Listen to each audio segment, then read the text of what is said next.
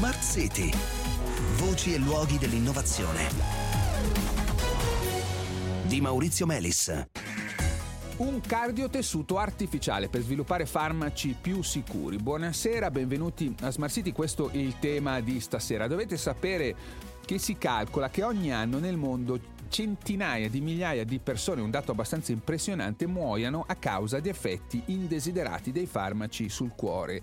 Eh, pensate che negli Stati Uniti si valuta che questa sia la quinta causa eh, di morte e sono inoltre migliaia, non sorprendentemente a questo punto, i composti, per esempio farmaci, che vengono ritirati eh, dal mercato oppure di cui si cessa la sperimentazione a causa appunto dell'emergere di effetti indesiderati a livello cardiaco. Direi che non serve aggiungere altro per eh, capire la rilevanza della tecnologia eh, di cui eh, ci apprestiamo a parlare questa sera, sviluppata nel corso di alcuni anni all'ITG Genova. Questa tecnologia permette di valutare con precisione la eh, potenziale cardiotossicità di un farmaco e questo con grande anticipo rispetto agli standard attuali, diciamo nel corso del, um, di un processo di sviluppo di una nuova molecola, ma soprattutto consente di testarla con precisione prima di somministrarla a un individuo individuo. Allora, sulla scorta di questa nuova tecnologia è stata anche fondata una startup, eh, questo a gennaio, la startup si chiama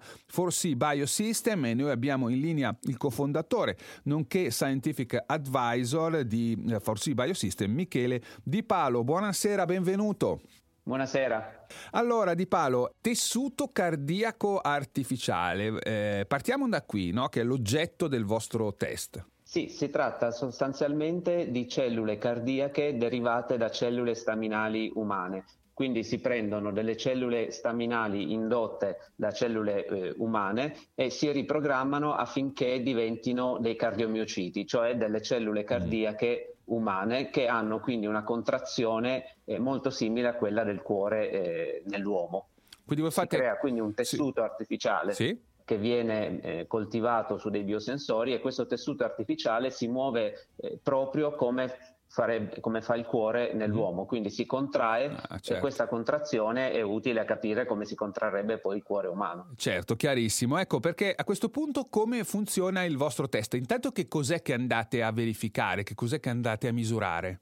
Allora, nel nostro caso si tratta di un test in vitro, fatto quindi con cellule coltivate su dei biosensori, quindi dei dispositivi elettronici su cui le cellule vengono coltivate, quello che si fa con questi biosensori è andare a misurare l'attività elettrica dei cardiomiociti, cioè delle cellule cardiache. Perché l'attività elettrica? Perché l'attività elettrica è quella responsabile per la contrazione delle cellule, quindi la contrazione meccanica delle cellule è strettamente legata certo. all'attività elettrica delle, delle, cellule. Andando a misurare quindi l'attività elettrica possiamo eh, prevedere come si contrarrà il cuore. Perché quando si parla di cardiotossicità, fondamentalmente, se ho ben capito, ci si riferisce a questo, cioè non è che il cuore, come dire, le cellule del cuore muoiono o gli succeda chissà che cosa, ma smettono di, di contrarsi. Cioè l'effetto di molti farmaci è proprio sulla trasmissione di questo segnale elettrico che fa sì che le, le cellule si contraggano. È, è corretto?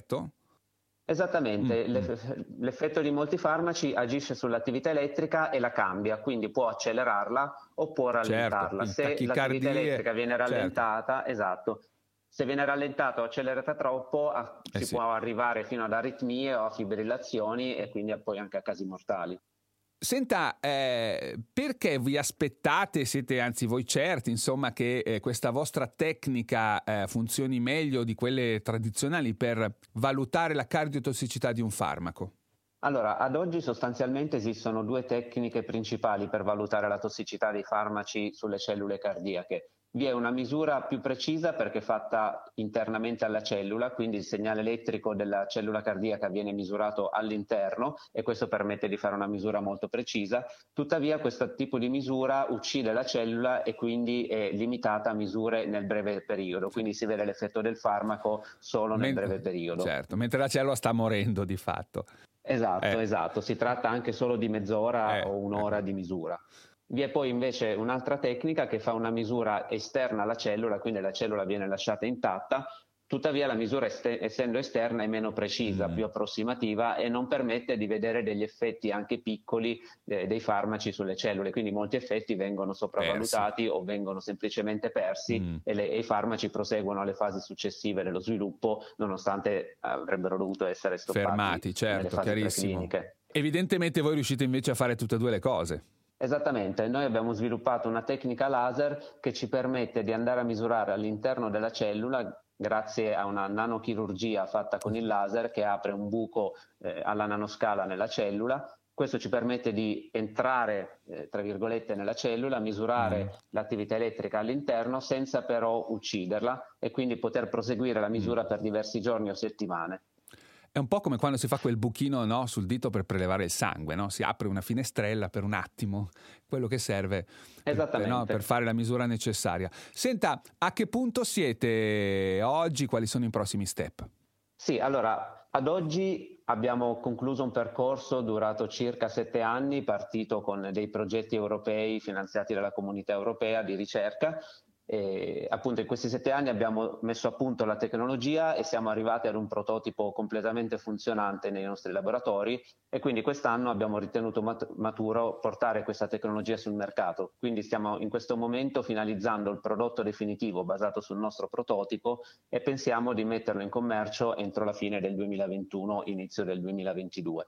Sarà un prodotto sostanzialmente destinato inizialmente ai centri di ricerca per poi arrivare nel corso del 2022 inoltrato a un prodotto più automatizzato per le aziende farmaceutiche. Bene, allora grazie, grazie Michele Di Palo e in bocca al lupo. Grazie mille a voi. Bene cari ascoltatori, ci fermiamo qui, buona serata.